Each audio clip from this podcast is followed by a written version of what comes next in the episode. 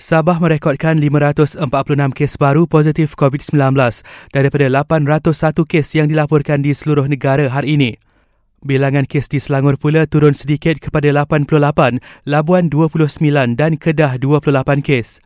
Pahang, Melaka, Kelantan, Putrajaya dan Perlis pula tidak merekodkan sebarang kes baru. Empat kluster baru dikenal pasti masing-masing di Sabah, Sarawak, Selangor dan Johor.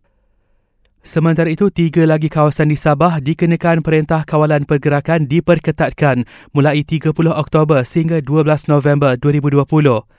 Kawasan terbabit ialah Kampung Pengaraban, Kampung Tanjung Kapur dan Kampung Landung Ayang di daerah Kudat. Selain itu, PKPB di Labuan yang sepatutnya berakhir Jumaat ini disambung dua minggu lagi sehingga 13 November.